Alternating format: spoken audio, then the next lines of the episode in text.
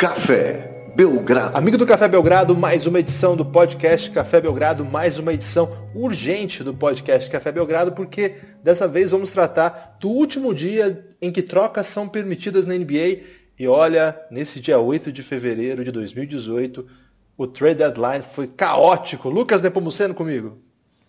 Olá, Guilherme. Olá, todo mundo que curte o nosso podcast. Olha, ainda estou me recuperando aqui é, trade deadline da NBA sempre é emocionante, mas não sei se, se eu já vi uma como desse ano agora que, cara, é, foram três horas intensas depois de um dia totalmente morgado.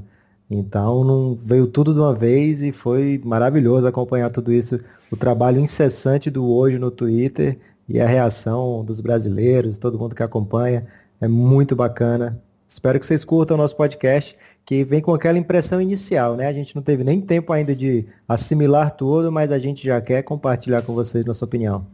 É isso aí, Lucas. É, antes de começar o, o trade deadline propriamente, esse último dia, eu vi algumas pessoas falando no Twitter ontem, anteontem, que havia uma rivalidade na cobertura da imprensa dos Estados Unidos entre o Woj e o Sean, que é o cara que substituiu ele na, na no Yahoo Sports, né?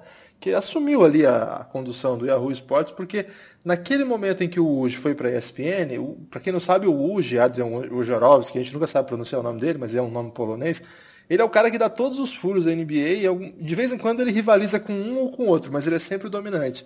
E essa, eu achei essa rivalidade com esses Shams meio forçada, você não achou não, Lucas?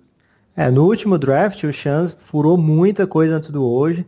E, e, era justamente o primeiro, primeiro grande evento. Aliás, não foi na, na, no draft, foi durante a Free Agents, que o hoje fez a última participação dele no Yahoo foi o draft. E aí ele deu todas as picks praticamente. E aí veio a Free Agency e o Shams conseguiu muito contrato antes do hoje. É, deu a notícia de time fechado, deu a notícia do valor do contrato. E aí ficou, teve muita piada que hoje tinha perdido a manha, porque na verdade ele levou o Shams para o Yahoo, que o, o Shams era do Real GM.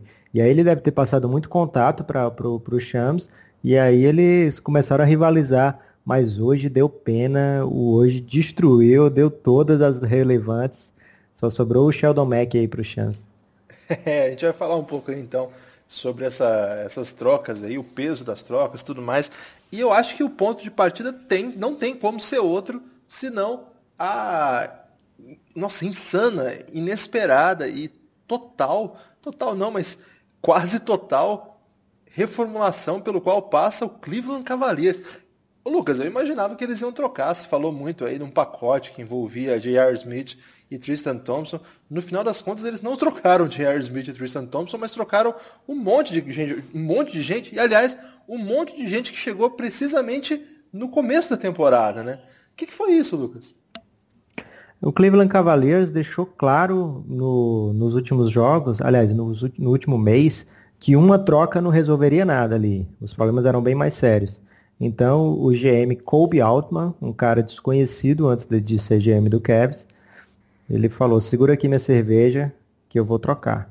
Como uma troca não resolvia, ele engatou várias trocas, mudou totalmente o time titular. É, só vai ficar LeBron e Love quando Love voltar, mas nem, nem Love por enquanto.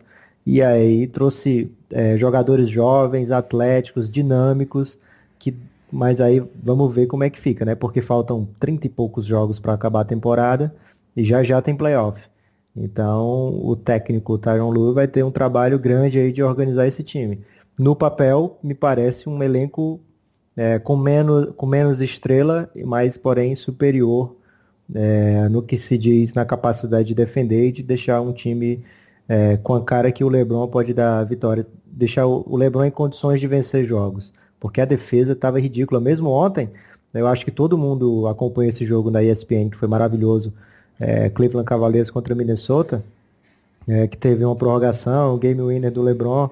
Mesmo a vitória foi muito suada e foi com o Cleveland tomando mais de 130 pontos. Então, é, vê que mesmo na vitória o time mostrou muitas deficiências e não ia muito longe de, do como estava não. Então, mudou tudo, a gente vai já falar, entrar em detalhes, mas eu fico otimista com a formação desse elenco. Não sei se eles vão ter tempo de organizar tudo isso para fazer um playoff competitivo. Eu acho que o, você falou de o Tailu organizar. Aliás, o, o Cleveland se, se, fala abertamente que não treina, né? É uma coisa bizarra isso. E o técnico Tailu, eu acho que ele não organiza nada, não. Eu acho que quem manda ali é o LeBron mesmo. É... Eu não gosto de fazer esse tipo de comentário, porque sempre é um pouco vulgar, né? Mas nesse caso, eu acho que não tem muito segredo, não. LeBron é dono do time, é ele que vai tentar organizar isso aí. Provavelmente ele deu palpite aí no que, no que ia acontecer ao longo do dia. É, e o time de fato se remodelou e trouxe peças que, pelo menos é, nas suas outras passagens por outras equipes da NBA, eram bo é, faziam um bom papel na defesa. Né? Então vamos tentar, é, em vez de entrar troca por troca, Lucas, é, vamos tentar fazer um grande balanço já do Cleveland. Quem chegou e quem saiu? Você consegue fazer isso pra gente? Sim. É, saíram Isaiah Thomas, Channing Fry, Ayman Shumper, Jay Crowder, Dwayne Wade. Além disso, saiu a escolha de primeiro round desse ano, que deve ser 25, 24, 26, por ali. Chegaram Jordan Clarkson e Larry Nance Jr. Do, via Lakers, George Hill pelo Sacramento Kings e Rodney Wood pelo Utah Jazz. De cara, o que, que, você, o que, que lhe chama a atenção aí nessa troca, Guilherme? Não, de cara o reset, não é o reset, é o Ctrl Z, né? Quando a gente está escrevendo um texto e a gente não gosta de alguma coisa, dá um Ctrl Z que você apaga só o que foi feito recentemente, mas continua com a estrutura do texto, né? A impressão que eu, que eu tive foi que eles fizeram ali. É, eles apagaram tudo que chegou agora, né? Derrick, Derrick Rose, é, Dwayne ah, Wade. Faltou, faltou Derrick Rose na minha lista, é verdade. Isso. Que ele foi pro Utah Jazz, né? E já foi dispensado. Já foi dispensado, deve assinar com alguma outra equipe. Então, Derrick Rose, é, Isaiah Thomas, é, Jay Crowder, Dwayne Wade. Então, se todo mundo que chegou no início da temporada, é, a maior parte estão indo embora. A maior parte está indo embora. Então, assim, a impressão que eu tive logo de cara foi, bom, eles viram que não deu certo e não, decidiram não insistir. Mas, assim, o que fica muito claro é que o Kyrie foi trocado por Jordan Clarkson, por Larry Nance Jr., quem que vem da, da troca do, do Crowder com o Utah? Não, mas. É... Rodney Hood, né? É, mas aí ele já. É, veio o Jay Crowder e Rodney Hood. Mas o principal da troca do Curry foi a escolha do Nets. É, e até agora o Cleveland não quis se desfazer da escolha do Nets, que é uma espécie de salvaguarda caso o LeBron James saia mesmo. Então, eu acho que o que vai sobrar da troca do Kyrie, o legado é essa escolha do Nets. O resto aí é chances de montar um time para brigar pelo título. É, e aí pensando assim, é, logo de cara, é, porque a questão é assim, ok, é, foi pela, a, o que tinha de força ali, digamos, era a escolha. Mas, cara, eles pegaram naquele rolo um armador que vinha com 30 pontos por jogo. Todo mundo sabia que vinha lesionado, mas ninguém podia projetar que seria tão, tão ruim assim o rendimento dele em quadra. Claro que lesão do quadril é muito difícil, estou falando do Isaiah Thomas. Claro que lesão no quadril é muito difícil, claro que as coisas não são tão simples assim. Mas, poxa, quando você manda o seu, digamos, melhor talento jovem por algum jogador, e é um cara do nível do Kyrie, né? Não é qualquer talento jovem. É, você manda porque também não é só a escolha, né, Lucas? É uma escolha, mas também vem com um jogador de 30 pontos por jogo, não é 15 pontos por jogo, é 30 pontos por jogo. E o Jay Crowder, que era um jogador que no Boston era muito bom. Eu acho que no, nos Cavs o Isaiah Thomas não conseguiu jogar. E o Jay Crowder, quando jogou, foi horripilante, assim, mas era um negócio horroroso de ver. É, não conseguiu ajudar o time a defender melhor, que costumava ser um, um dos talentos que ele, ele conseguia apresentar. Não conseguia ser aquele jogador complementar, que chutava de três, que fazia o último passe. Então virou um jogador inútil, né? Então nessa troca a gente nem presta muita atenção dele. Mas quando chega esse pacote de Boston, vamos lembrar, ninguém falou só da escolha, falou do pacote. E em geral, as análises foram que o Cavs havia ido bem. Vamos, vamos lembrar direito essa troca. Agora, olhando retroativamente, até a gente olha de outro jeito. Já viu que o Isaiah não deu certo, que o Crowder não deu certo, e aí parece que é só escolha. Mas no pacote, é, eu acho que é perigoso. É, acho que já ficou ruim.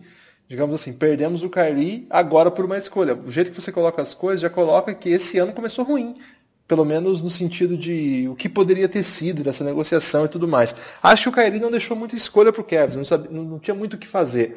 É, e essa, é, esse era provavelmente o melhor pacote disponível.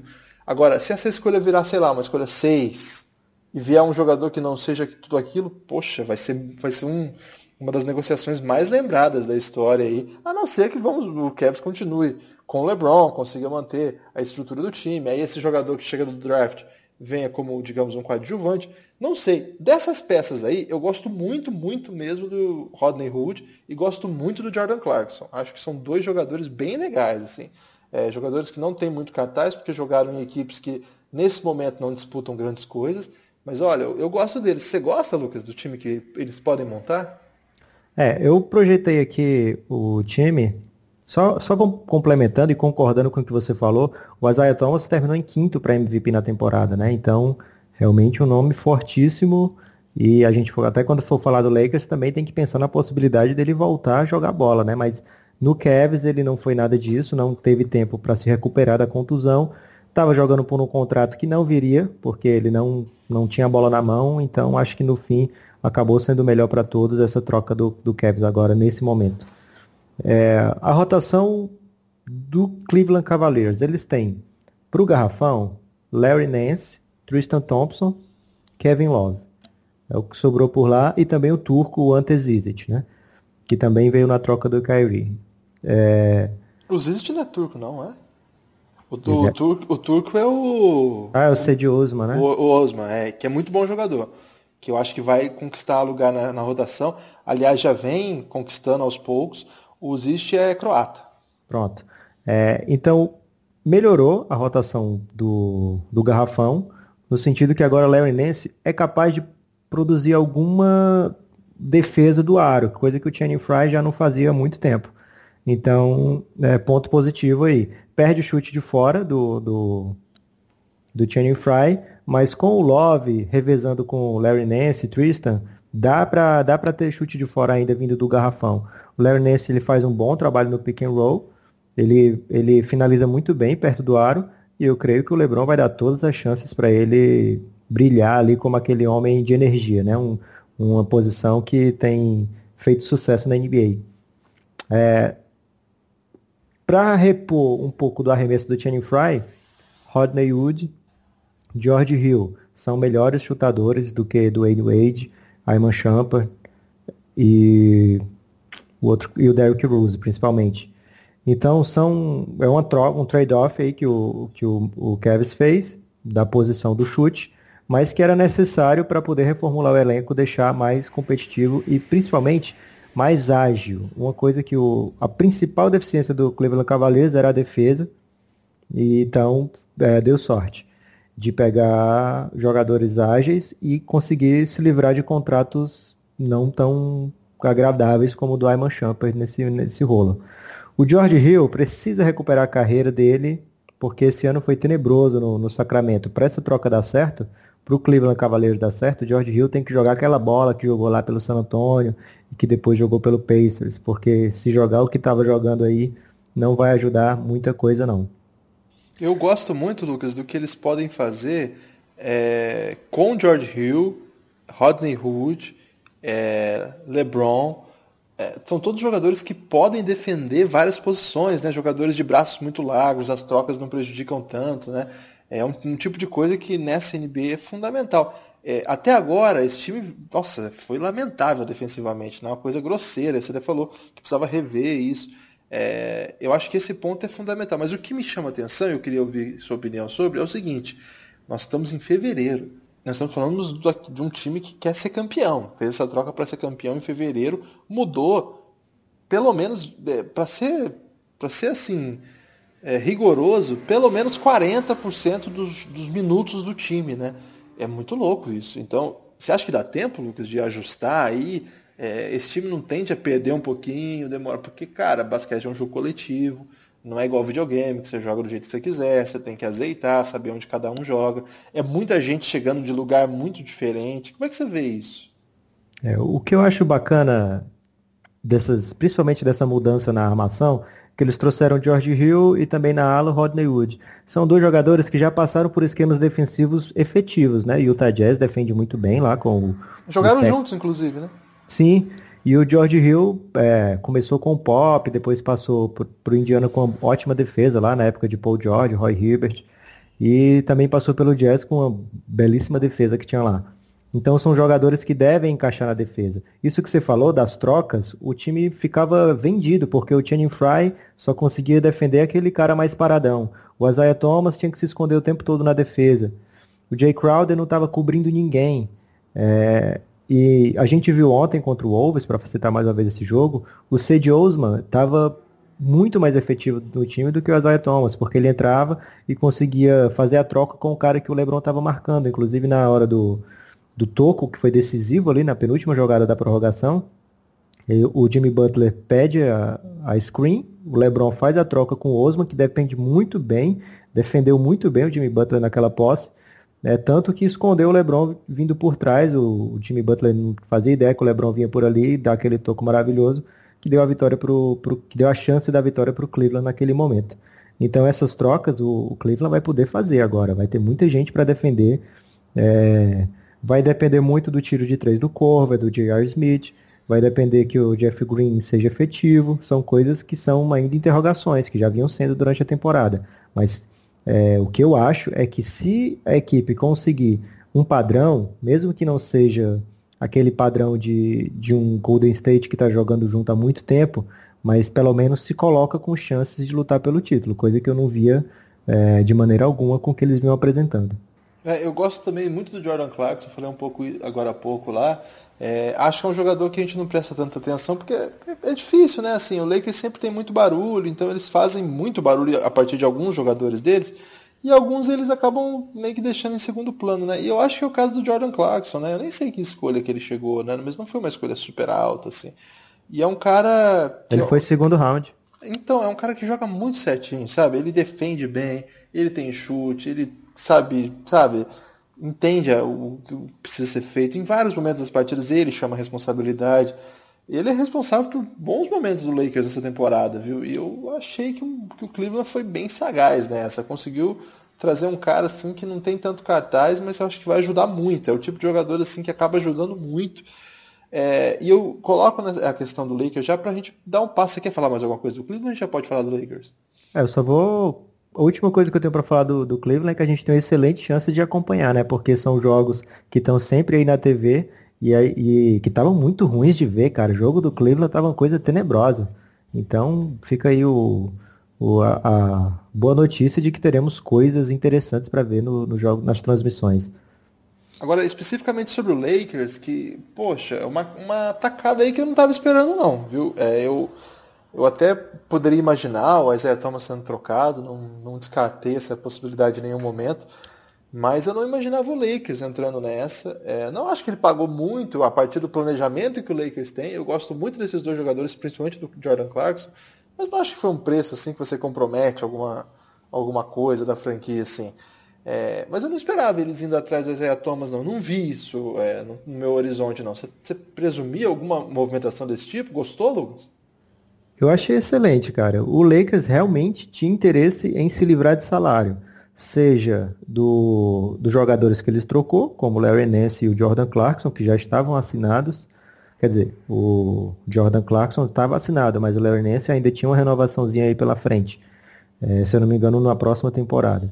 Ou seja, os jogadores que estavam naquela Restricted Free Agency, né, que, é, que seriam agentes restritos na próxima temporada, principalmente o caso do Julius Randle, é, que o Lakers chopou aí para todo lado, vê se tentou conseguir primeira escolha por ele, não conseguiu, recusou escolha de segundo round por ele, que eu acho que foi até esperto, e se livrou de salário. Para quê?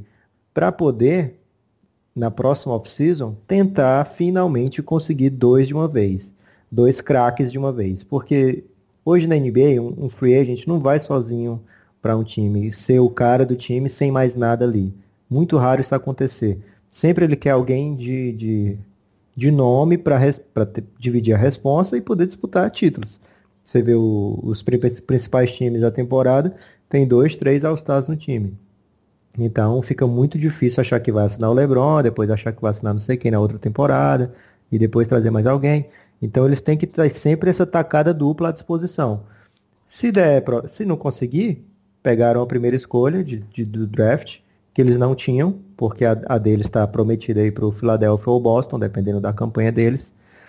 É, é uma escolha ruim? É, mas esse ano eles pegaram o Caio Kuzma com a 27. Então, é, ano que Aliás, vem. pegaram também o Josh Hart, ótima escolha. Sim. Pegaram o, o, o, menino Bryant, que é um pivô grandão, que na Thomas Bryant. Thomas Bryant. Joga muito, muito. Ainda não conseguiu encaixar na NBA, mas é um cara muito legal. Então eles estão com uma, uma equipe de observação lá bem admirável, viu, Lucas? Bem lembrado. Então, essa, mesmo essa escolha não sendo aquela coisa, ah, que maravilha, dá para ser o, o. Se fosse só isso que eles recebessem por essa dupla, a flexibilidade, essa escolha de primeiro round, eu acho que eles já topariam.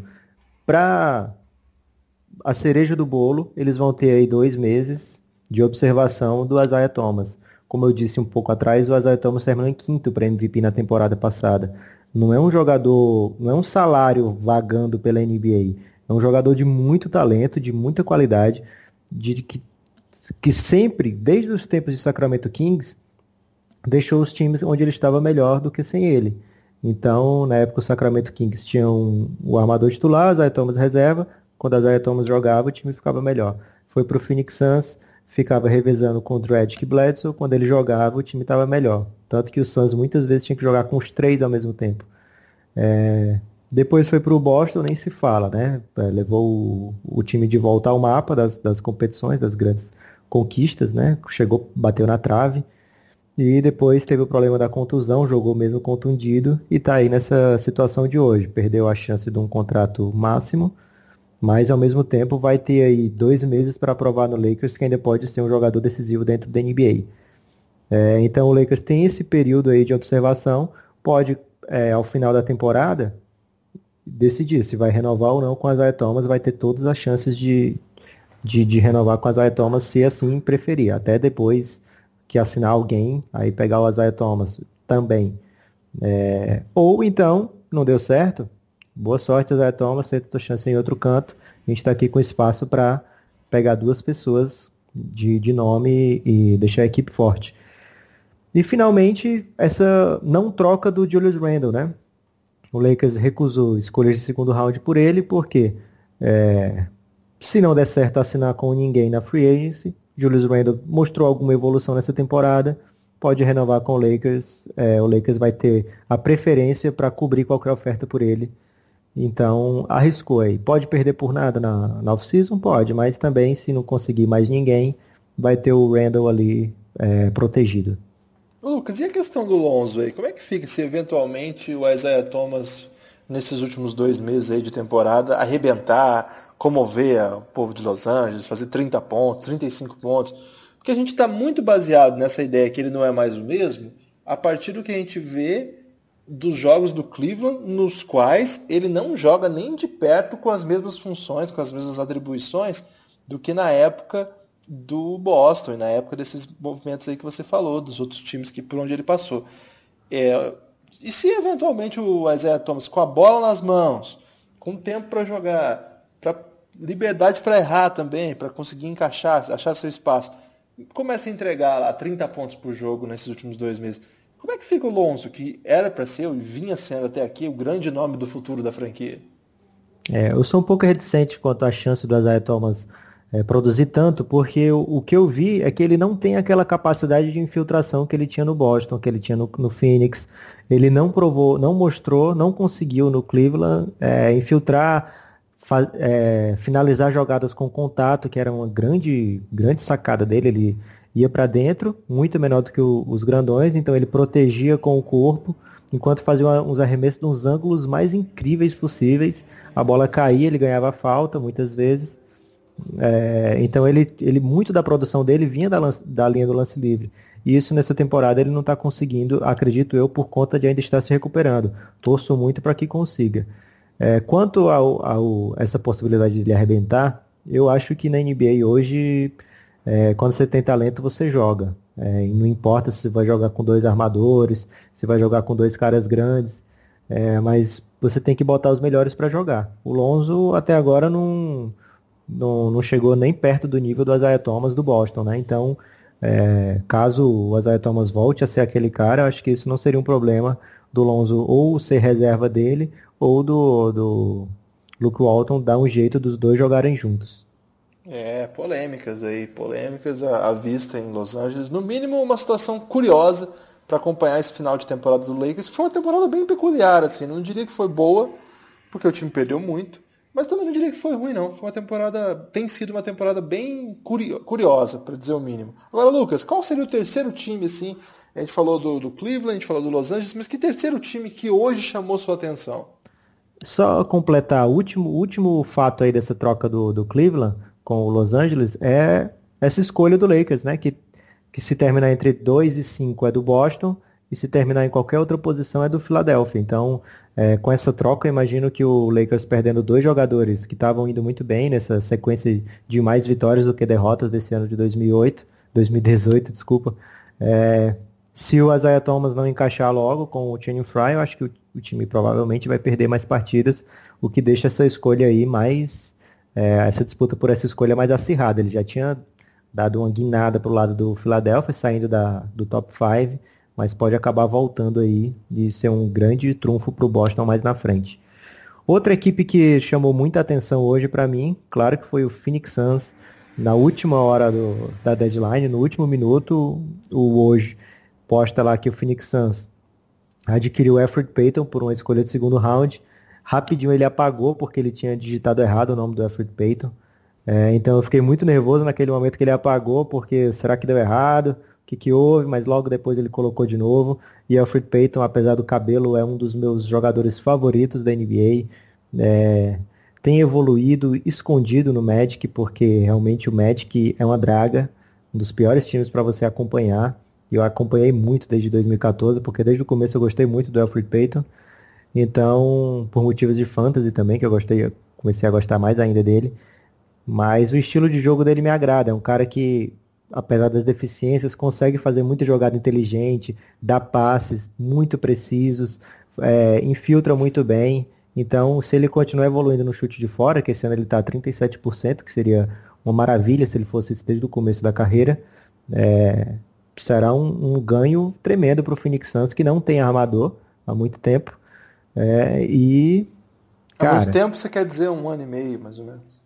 Sim, desde que o Dredd saiu, e junto com a Zaya Thomas, o Bledsoe não conseguiu mais se firmar, né, por contusão ou por não querer jogar mais lá naquela equipe. Então já, já é um, um tempo considerável para quem está acostumado com tantos anos de Steve Nash e Goran Dragic. Então, Ô, Lucas, você me desculpa, mas o peito não é nada disso que você está falando, viu? É eu acho que você vai ter mais tristeza. Eu não queria dizer isso, porque eu sei que você está feliz. Eu sei que você está empolgado. Tanto que eu, querendo fazer um podcast sério, perguntei o terceiro time que chama atenção. A gente falando aí de grandes negociações. Você vem com um, papo desse. Eu acho que faltou um pouco até de respeito com o nosso ouvinte. Mas tudo bem, eu vou respeitar o seu sonho, a sua ilusão. Foi barato, então assim, não dá, não dá para reclamar. Né? Eu acho que foi um preço assim, até um pouquinho mais. Eu não, eu não sou nada fã do Alfred Payton, acho um péssimo jogador. Essa melhora aí clandestina que você falou que ele vem apresentando, eu de fato não tenho acompanhado, porque o que, que eu vou perder meu tempo assistindo Orlando Médico em 2018? Então eu só queria te dizer assim que eu respeito sua, sua empolgação, respeito seu. eu não sei, respeito a ilusão, sabe? Que você ainda preserva depois de tantos anos. Mas não vai acontecer nada, viu, Lucas? Só, pois só... você quer, então, dois times aí para jogar na sua cara e você vê que eles escondidinho melhoraram muito? Fala aí. É, um é mais escondido, que é o Detroit Pistons. Eles é, dissiparam a equipe para ter o Blake Griffin, né? E aí eles pegaram hoje Jamir Nelson por nada, pelo Willie Reed, que eles provavelmente iam dispensar mesmo. E o Jamir Nelson é, é um jogador ruim hoje na NBA? Não, ele é apenas um backup, ele é assumidamente um jogador que é para entrar, jogar 10 minutos, dar 12, sei lá, 12 minutos de uma armação decente, coisa que o Pistons estava com muita dificuldade de conseguir. Não só o Pistons, tem outros times aí também que estão com falta de armador reserva. É... E também o Pistons foi lá e pegou por nada também James Ennis do Memphis Grizzlies, que é um jogador que defende. Esse cara é bom, hein? Esse cara é bom, eu gosto dele. Ele defende alas muito bem e tem a bola de três que às vezes cai bastante. Então e tem é... uma enterrada totalmente da morte, né, cara? Ele faz aquele, aquele, aqueles cortes por trás da defesa, recebendo esse passe para dar enterradinha bonitinha que sai no top 10. E eu acho que o Blake Griffin vai se dar muito bem com essas duas novas aquisições do Detroit Pistons, que não custaram nada para a equipe, porque foram jogadores que vieram na troca do Blake só por salário mesmo, e podem dar uma nova dimensão. Também deram uma escolha de segundo round pelo, pelo James Ennis, mas eu nem sei a proteção. Vai ter algumas trocas que a gente vai falar aqui que a gente pode acabar ignorando algum detalhe de uma escolha de segundo round e tal, mas é porque foram muitas coisas para a gente pegar cada detalhe. Gostei, outra... Lucas. Gostei do que você falou do Detroit. Assina embaixo. Pode continuar, desculpa. E a outra equipe, claro que é o Miami Heat. É, os, talvez os dois maiores vencedores da, da deadline foram Dwayne Wade e Miami Heat. O Wade sai de uma situação é, chata lá em Cleveland, porque é, ele foi para ser uma peça uma peça extra que iria para um time que com certeza estaria na final e acabou se metendo no meio de uma barca meio furada por lá é, muita pressão, muito jogo ruim. E eu acho que seria um final de carreira bem deprimente para o Dwayne Wade ser, ser lembrado por essa draga do Cleveland. E acabou que a equipe do Cleveland foi por, uma equipe, por um caminho mais jovem. Ofereceram ao Dwayne Wade a chance de voltar para o Miami. O Dwayne Wade aceitou. E aí ele vai para ser o cara da franquia, o maior nome da franquia da história do, do Miami Heat. Volta para casa para se aposentar. O Miami Heat ganha um jogador que pode ser importante ainda nessa corrida deles aos playoffs, é, porque o Wade ainda tem bola para jogar, não para ser um, um cara para carregar o time o tempo todo, mas agora ele volta em outra situação, né? Como um cara que vai desafogar alguns jogos do Miami, precisa realmente dessa referência, e ele vai estar tá em casa, onde ele é idolatrado, e acho que foi excelente para os dois lados aí essa. Você curtiu? Gostei, gostei muito. Ele foi tetracampeão lá no Miami, é isso, né? Três Trica... com LeBron. Não, duas com LeBron. Ele... Dois, isso. A, duas a com LeBron, LeBron, e uma com Shaq. Isso. isso. Tricampeão lá no Miami, é a franquia que o draftou, né? Que o trouxe desde o universitário. Jogou demais lá, tem, tem muita história. É, chegou a muitas finais, né? Acho que são cinco ou seis finais, não lembro agora. Chegou naquela que eles perderam pro Dirk. É, as que eles foi campeão, então aí já vão quatro. E, e onde perdeu pro Spurs. Perdeu pro Spurs. Isso, cinco finais. É, e, pô, super legal. Achei bem legal também. É, é uma pena que não tenha dado certo lá em Miami, mas, é, lá em Cleveland, mas eu acho que a NBA pede um tipo de jogo que o Dwayne Wade não dá mais, né, cara? É triste falar isso, mas é o rumo que a liga tomou para um jogador com o estilo do Wade e com a idade do Wade, fica um pouquinho difícil é, em equipes que precisam de que o jogador renda todo o jogo. Então eu acho que lá em Miami, é, eles têm um baita treinador, eles têm um time que é muito. joga bem, né?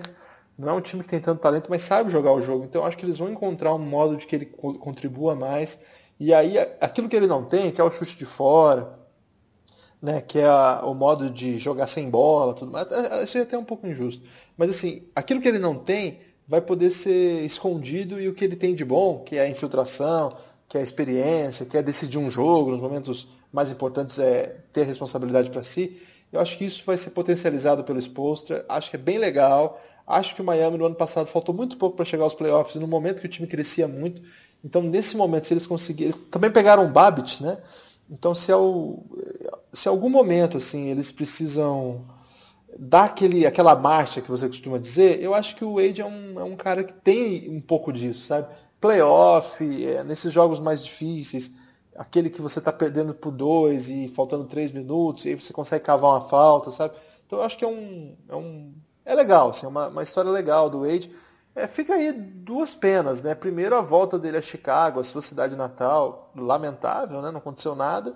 E a sua nova, a sua, digamos, o seu reencontro com o LeBron, de novo lamentável, né? Vamos torcer para que esse terceiro reencontro, é, se o reencontro com a cidade, se o reencontro com um amigo não deram certo, tomara que o reencontro com o time profissional que o fez campeão e que ele ajudou a fazer campeão é, seja um pouco melhor sucedido, né, Lucas? Mas e o próximo time?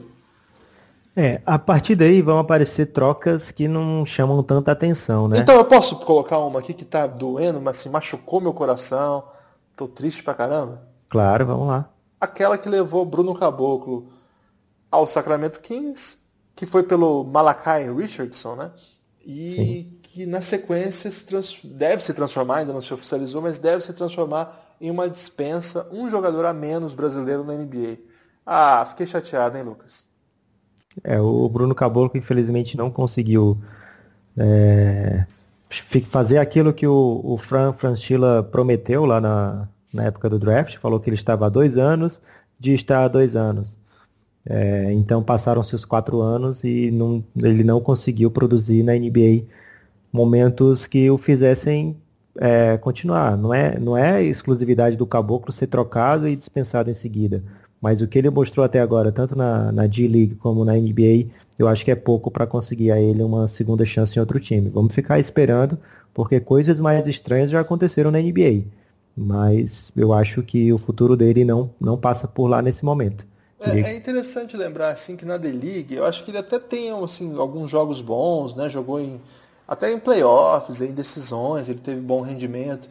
Mas acho que o problema é o tipo de jogo que ele oferece, sabe? Eu não sei se alguém confia nele para emplacar na NBA. Eu acho que ele continua, ele vai continuar tendo espaço lá na D-League, que agora é G-League, né? Mas ele vai ter espaço lá enquanto tiver time, porque enfim, ele consegue pontuar, ele dá aquele chutinho dele. Ele é um cara com muita condição atlética, então ele consegue enterrar, consegue dar toco, né? Então não é um jogador que é irrelevante a esse ponto. Mas o problema é que para a NBA, o cara igual o Bruno, eu tenho a impressão de que ele precisaria ser uma espécie de batum, sabe? Um cara que seja que consiga defender o ala adversário, um cara que consiga jogar sem a bola e um cara que fundamentalmente quando estiver livre tem que ter um bom chute. E o Bruno até hoje não mostrou consistência em nenhuma dessas três características. Você não vai esperar que o Bruno se torne um, um jogador mais decisivo, sabe? Um jogador que, que, faça muitos pontos, que carregue um time. Mas a condição física atlética dele demanda que ele seja mais ativo, mais relevante. É, que consiga, aquele jogador que preenche box score, sabe? Um Kirilenko, esse tipo de protótipo. E se ele não for, ele vai ser esse grandão que corre para um lado, corre para o outro, quando está livre em terra, quando está livre de três chutas, às vezes cai, às vezes não. E eu acho que é um, é um perfil assim que físico, que é fantástico para o jogo, mas tecnicamente muito pouco, né? Eu acho que ele não evoluiu tecnicamente mesmo.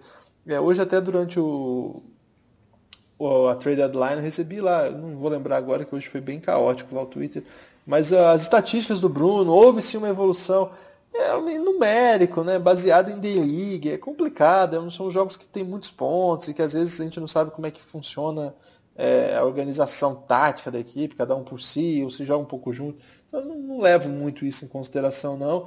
É, o que ele mostrou na seleção foi muito ruim, né? Não só dentro de quadra, que dentro de quadra ainda é para dizer tanto, mas fora de quadra ainda deu um chilique lá, foi horroroso, acabou sendo dispensado, voltou queimado e agora ninguém mais quer saber do Bruno. Enfim, eu fico triste porque era uma grande trajetória que se desenhava, é, que se tornou assim, uma expectativa enorme quando o Toronto, o baita GM que o Toronto tem, aposta no Bruno no primeiro round do draft. Então a gente de fato esperava que havia um trabalho ali, mas o que a gente viu agora, já dá para dizer, é que o Toronto desistiu, né? Eu acho que já há algum tempo, viu, Lucas? Largou mão. É, a sorte que tinha esse time de D-League lá, que dava para ficar mandando, ele mandava para outros. Quando eles tiveram um time próprio, eles colocaram no próprio time. E esse, essa troca aí pelo Malakai Richardson, que eu acho que é até um cara interessante. É, e o Sacramento, pelo que se diz, nem fez menção de ficar com o garoto, né? Então a expectativa aí para ver o que, vai acontecer com ele, né? É, tem alguns brasileiros perdidos lá na D-League, é, bem relevantes assim. O Bruno, se for para ver direito, assim, tirando o Scott Machado, é o mais relevante deles. Então acho que alguma equipe vai acabar convidando. É... Vamos ver quais são os próximos passos. Mas fico triste pela oportunidade perdida. Fiquei muito tenso, Lucas, quando o, o Derrick Rose foi pintar lá no Utah Jazz, sabia? Porque eu pensei imediatamente no Raulzinho, né? Só que logo veio a notícia que o Utah Jazz não ia fazer questão, não faria questão de manter o Derrick Rose.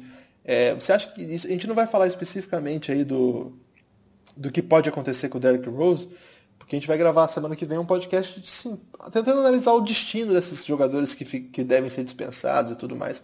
Mas é, você acha que eu temi errado ou não? Você acha que o Raulzinho e o sistema ali do Jazz tem, tem, tem deixado o brasileiro evoluir jogo a jogo? Como é que você pensa isso aí? É, eu não, não, passei por esse seu perrengue não. Desde o momento que eu vi a troca do Derrick Rose, imaginei que o Utah Jazz ia dispensar, porque o Derrick Rose não é um jogador de fácil de encaixar em qualquer time e eu acho que o, o técnico do Jazz, que sempre me, me escapa o nome dele, ele é um cara Snyder. que. É, exatamente, com Snyder. ele gosta de recompensar os jogadores que jogam dentro do sistema dele. A gente sempre vê jogadores assim, é, como o Joe Ingles, que chegou da NBA e não fez barulho nenhum, mas depois de um tempo, cara, se, trocou, se tornou uma peça-chave ali naquele, naquele elenco. Então, o que eu vejo acontecer com o Raulzinho é que ele está se tornando um jogador importante que o, o Queen Snyder confia. E eu não imaginei que ele fosse é, colocar o Derrick Rose para jogar agora que o time está jogando tão bem nessa temporada, né? E o Utah é um, um, time interessante da gente falar também, é, porque por conta de ter apostado no Jay Crowder. É, liberaram o Rodney Wood para o Cleveland e eu acho que vai ser uma coisa que vai atormentar muita gente, porque vão ver o Rodney Wood jogando. Esse mil, cara é bom, hein, velho? Mil vezes melhor do que o Jay Crowder estava jogando por lá. Mas a questão é que o Utah Jazz não queria é, perder o jogador na free agency é, sem por nada. Então eles apostaram que o Jay Crowder pode voltar a ser um cara relevante dentro da NBA, jogando num sistema mais organizado defensivo e que ele volte a derrubar aquela bolinha livre, né? É, ele já não estava tão bem nos últimos anos de Boston, principalmente no último ano de Boston, mas agora o que ele jogou pelo Cleveland é, foi de assustar.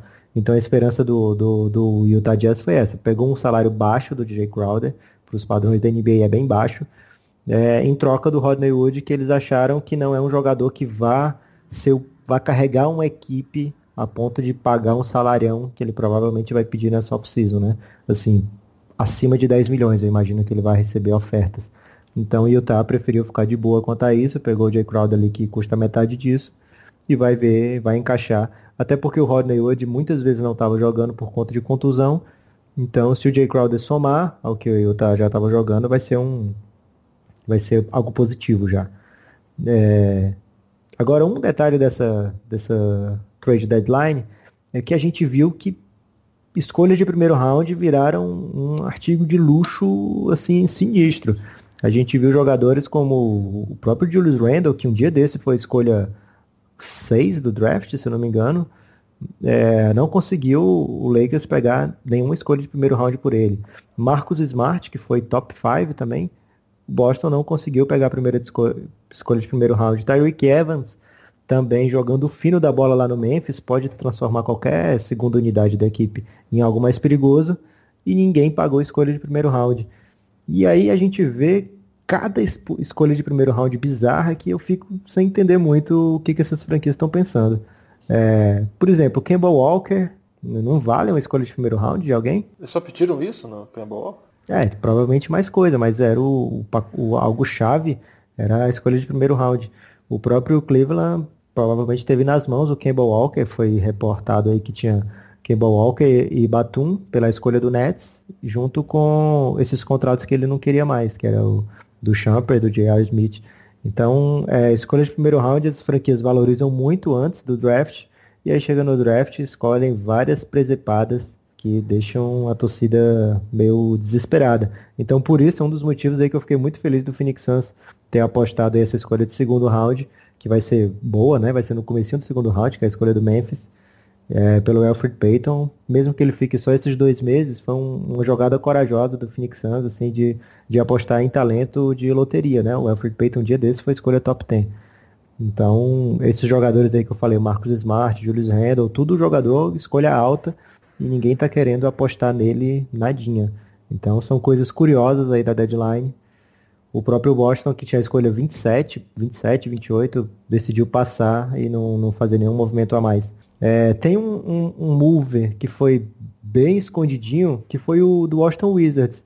Ele trocou o Sheldon Mack por nada, apenas para ter um espaço para quando chegar a época dos buyouts. E tem uma última troca relevante, de certa forma relevante, que é outra escolha de cara do comecinho do, do draft, que foi a do Emmanuel Murier para o seu Knicks. Você curtiu? Eu não sei porque você fala meu Knicks. Eu não, não torço pro Knicks, não. É, mas o, o Modier, eu acho que é um, é um jogador que também não vai dar nada, não, viu? É um cara bem parecido com o que eu acho do Peyton também. É um, que isso, é, cara? É, eu acho, assim, um basquete feio, um basquete que nessa NBA é, beira ao absurdo. Mas são jovens, né? O Modier é ainda mais jovem, né? E em Denver não disse nada que veio, né? Assim, foi. Não deixou nenhuma saudade. Duvido que tenha alguém lá em Denver chateado. E aí o Knicks não tem muito o que fazer, né? O Knicks perdeu é, Porzingis no momento assim que a equipe tava com aquele bom, sabe aqueles bons sentimentos, né? Aquela boa vibe, assim. Aí você perde o Porzingis, dá aquela desanimada, né? Então eles deram eles decidiram assim. Primeiro eles trocaram o Hernan Gomes por nada, né? Também não entendi essa, essa, essa troca. Deixa o menino jogar, vai que rende, né? E aí pegaram o, o Mudier agora meio que pra. Vamos dar uma olhada nesse menino aí, já que nós estamos. Não estamos com nada em jogo mesmo, né? Numa dessa vai que ele desponta. Acho que é uma aposta tranquila também, né? Não foi muito caro. Mas não, não vi. Foi uma three-way, na verdade, né? Aí que o, é, Doug, Mac, o Doug McDermott foi parar o Dallas. No, no, Dallas Mavericks. E quem que foi pro. pro Devin outro? Harris. O Devin Harris, que eu acho que aí sim vai fazer alguma diferença, porque o Denver parece que vai ser um time que quer disputar um pouco mais, né? E aí o Devin Harris é aquele cara meio. o cara que vem do banco e dá, faz um pequeno caos, né? Não é exatamente o Jamir Nelson, que é o que você falou. O Jamir Nelson é o, é o armador por 10 minutos que vai dar uma consistência, passa, diminuir o número de turnovers, tentar alimentar um pouquinho o pivô, né? O caso ali do Devin Harris, ele vai ser uma espécie de JJ Bareia, sabe? Vai, aliás, inclusive eles jogaram juntos, né? Mas é, o, é aquele pequeno caos. Você vem, faz um pequeno caos e sai, né? Acho que é, a função vai ser um pouco essa. É um, é um cara que acho que vai ajudar ali no sistema. Mas também essa é aquela, aquela troca que não, não tem muito carisma, né? Eu acho o Mudiay muito fraco.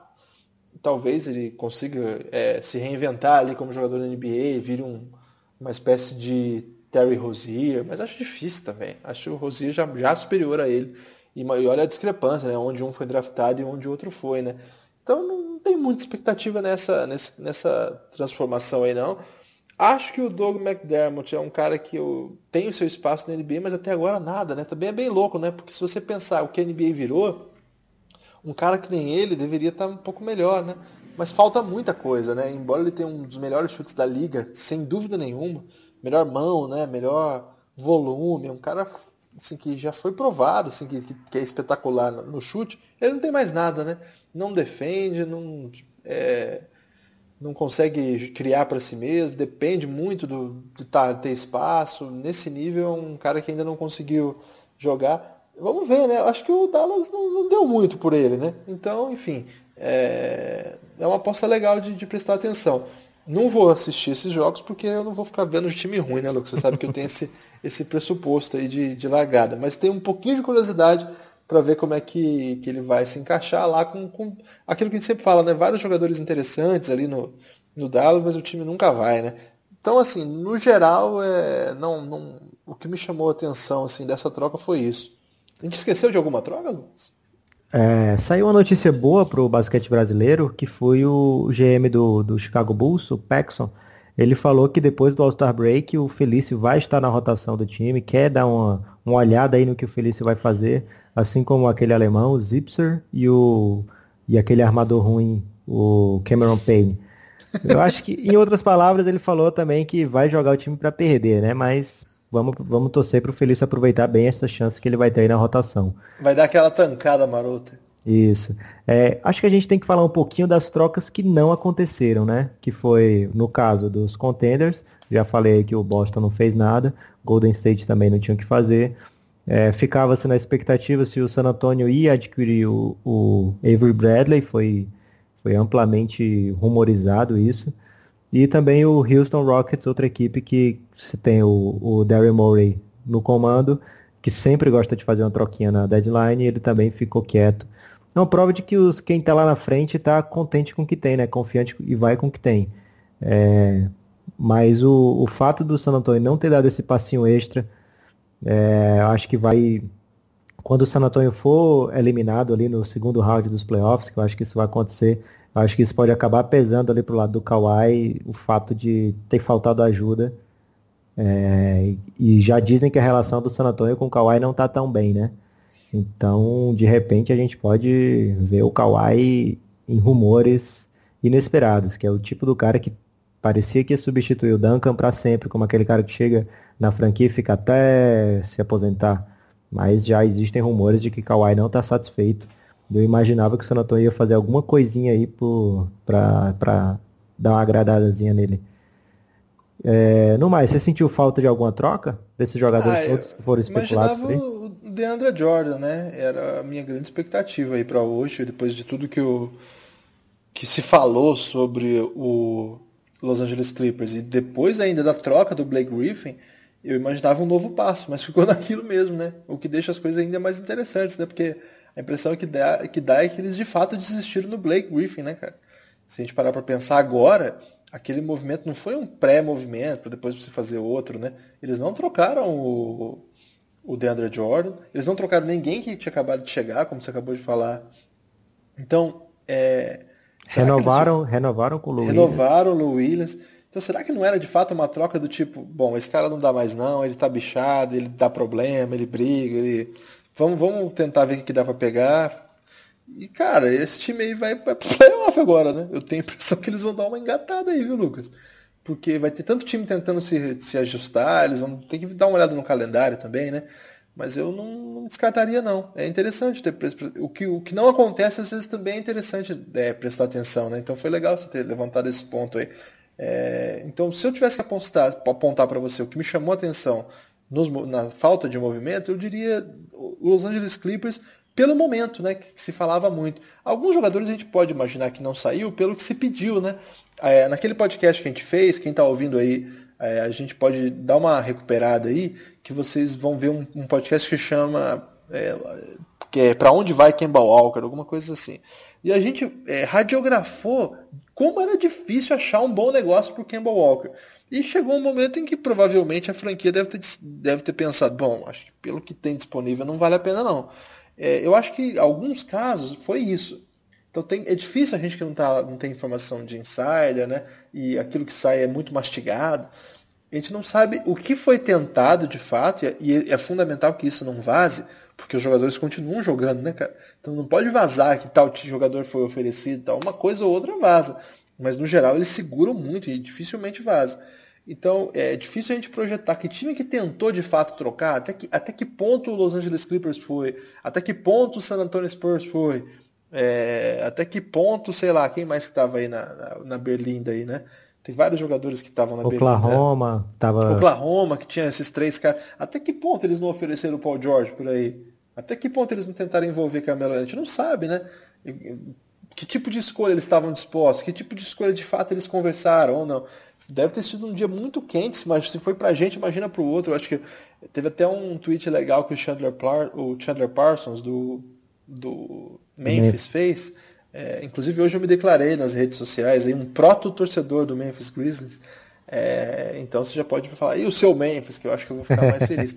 o Chandler Parsons postou assim, ele atualizando o Twitter do UG a cada segundo, assim, sabe? Ele, hoje é dia de ficar atualizando o UG. Então foi um dia muito tenso para todo mundo que, que é envolvido na liga, eu até imagino, familiares tudo mais, né? Imagina os familiares dos brasileiros, como é que ficam. Que você é sempre meio que colateral, né, cara? Você não tem muita decisão do que fazer e tudo mais. Então, se para esses grandes jogadores, o Chandler Parsons tem 25 milhões de contrato, imagina para um menino igual o Raulzinho, a família dele lá em Minas Gerais, como é que ficou hoje, cara. É, imagina o, o, pessoal que vive com o caboclo, com o bebê, né? Sempre na expectativa, será que vai trocar de país? Será que vai trocar de cidade? Como é que vai ser isso aí, né? Então deve ter sido um dia muito quente. É, algumas coisas a gente vai saber, algumas a gente nunca vai saber. Então, esse podcast nosso foi tentando um pouco mapear isso, né, Lucas? A gente está caminhando no sentido final, já estou fazendo essa, essa reflexão mais ampla, assim, porque lá no Twitter hoje eu fiquei muito frenético, né? Você sabe que a adrenalina vai lá em cima, a gente começa a falar tudo de uma vez e brincar muito, porque eu acho que é, tem que curtir mesmo, é um grande momento e tal. Mas agora refletindo, né, cara, imagina o tanto de vida envolvida aí num dia como hoje, é, o tanto de emoções que isso desperta, né? Teve até uma tragédia no meio disso tudo que foi o filho do, do técnico Alderman, que, que foi técnico do Timberwolves, do Rockets, de, de um monte de time, foi atropelado e faleceu. Ele é, foi, trabalhou junto com o pai na NBA. E no meio daquilo surgiu, surgiu essa notícia e o pessoal falou: Nossa, tá difícil trabalhar sabendo disso, era um menino fantástico. Tá?